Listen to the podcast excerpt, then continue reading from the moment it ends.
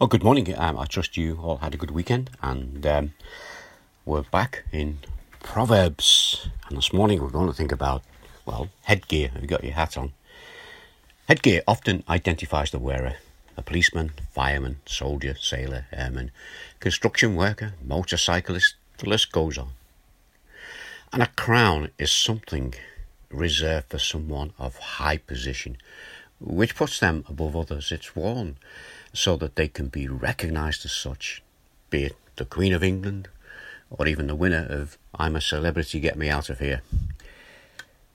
We have a crown in our reading this morning, and it's a crown of righteousness. And if you've taken Jesus as your saviour, then this crown is yours. Proverbs 10 verse 6. Blessings crown the head of the righteous, but violence overwhelms the mouth of the wicked. Let's consider the first part. Blessings crown the head of the righteous.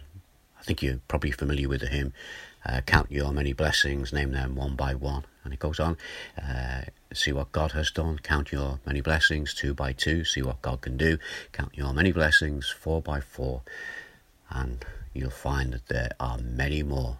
But this morning we're told not just to count our blessings, but we're told to wear our blessings.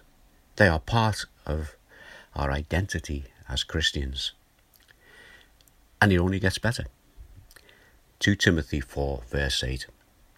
Now there is in store for me a crown of righteousness, which the Lord, the righteous judge, will award to me on that day. And not only to me, but also to all who have longed for his appearance. Let's go to the second part of that verse 6. But violence overwhelms the mouth of the wicked. The wicked, these are those who choose not to listen to the wise words of God. I think the end of Psalm 107 sums this up perfectly.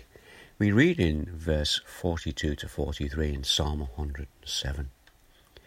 The upright see and rejoice, but all the wicked shut their mouths. Let the one who is wise heed these things and ponder the loving deeds of the Lord.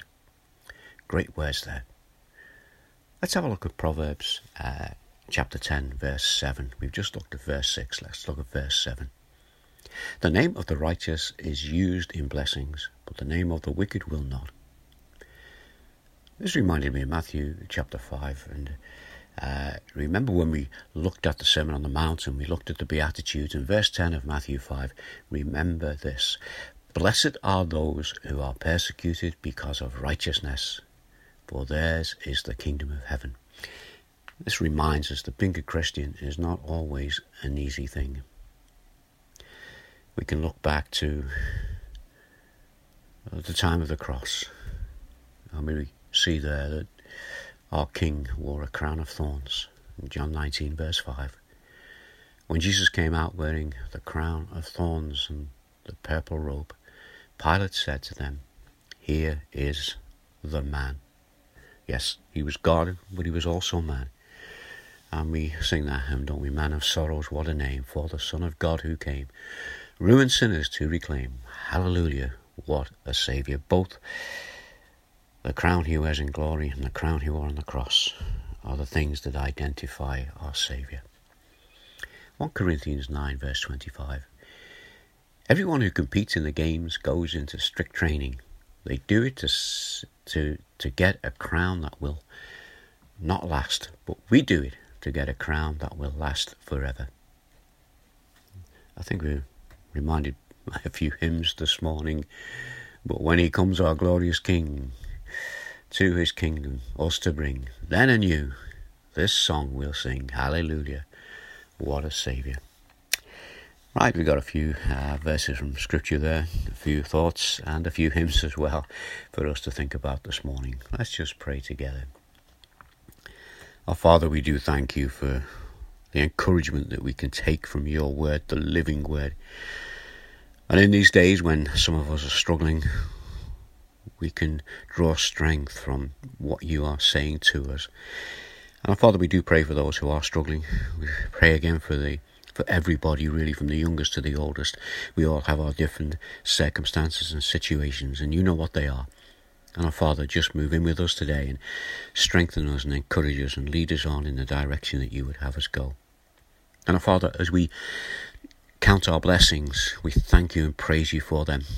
And as we do this, we remember those who are far less blessed than we are, but they still know your blessing wherever they are.